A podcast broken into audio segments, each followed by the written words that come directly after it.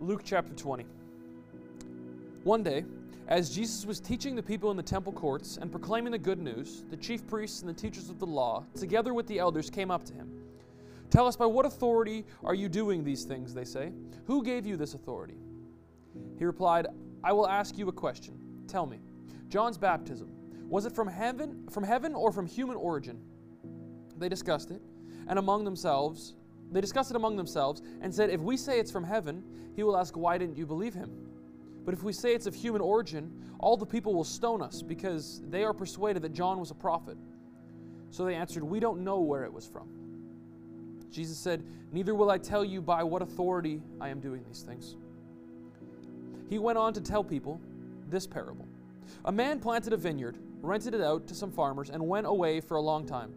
At the harvest time, he sent a servant to the tenants so they would give him some of the fruit from the vineyard. But the tenants beat him and sent him away empty handed.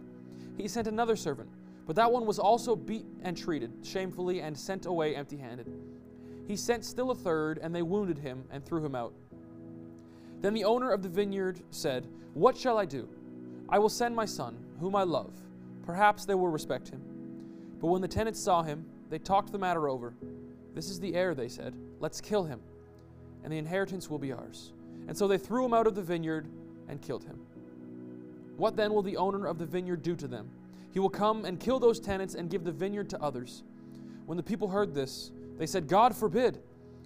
Jesus looked directly at them and asked, Then what is the meaning of that which is written, The stone the builders rejected has become the cornerstone? Everyone who falls on that stone will be broken into pieces. Anyone on it who anyone on whom it falls will be crushed. The teachers of the law and the chief priests looked for a way to arrest him immediately because they knew he had spoken this parable against them, but they were afraid of the people. Keeping a close watch on him, they sent spies who pretended to be sincere.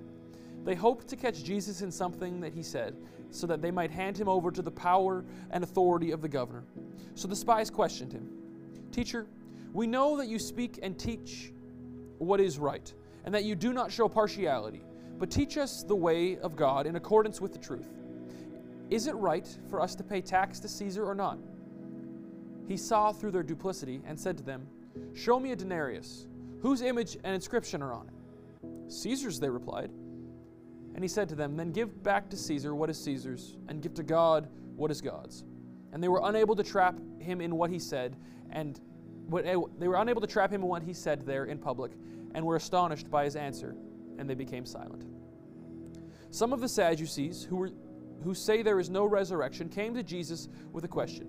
Teacher, they said, Moses wrote for us that if a man's brother dies and leaves a wife but no children, the man must marry the widow and raise up offspring for his brother.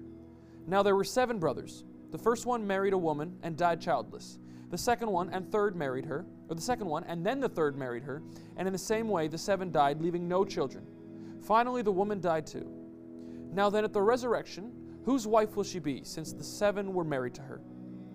Jesus replied, The people of this age marry and are given in marriage.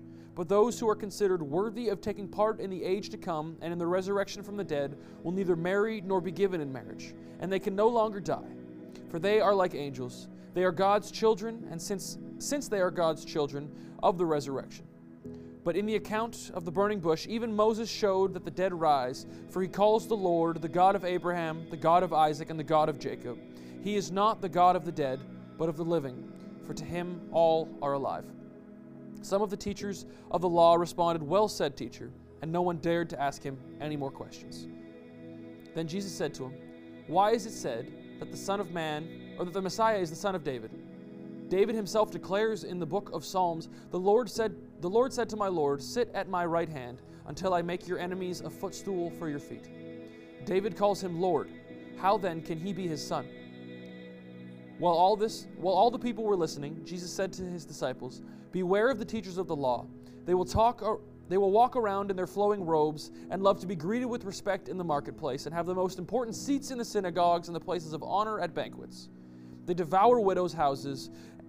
They devour widows' houses and for a show make lengthy prayers. These men will be punished most severely.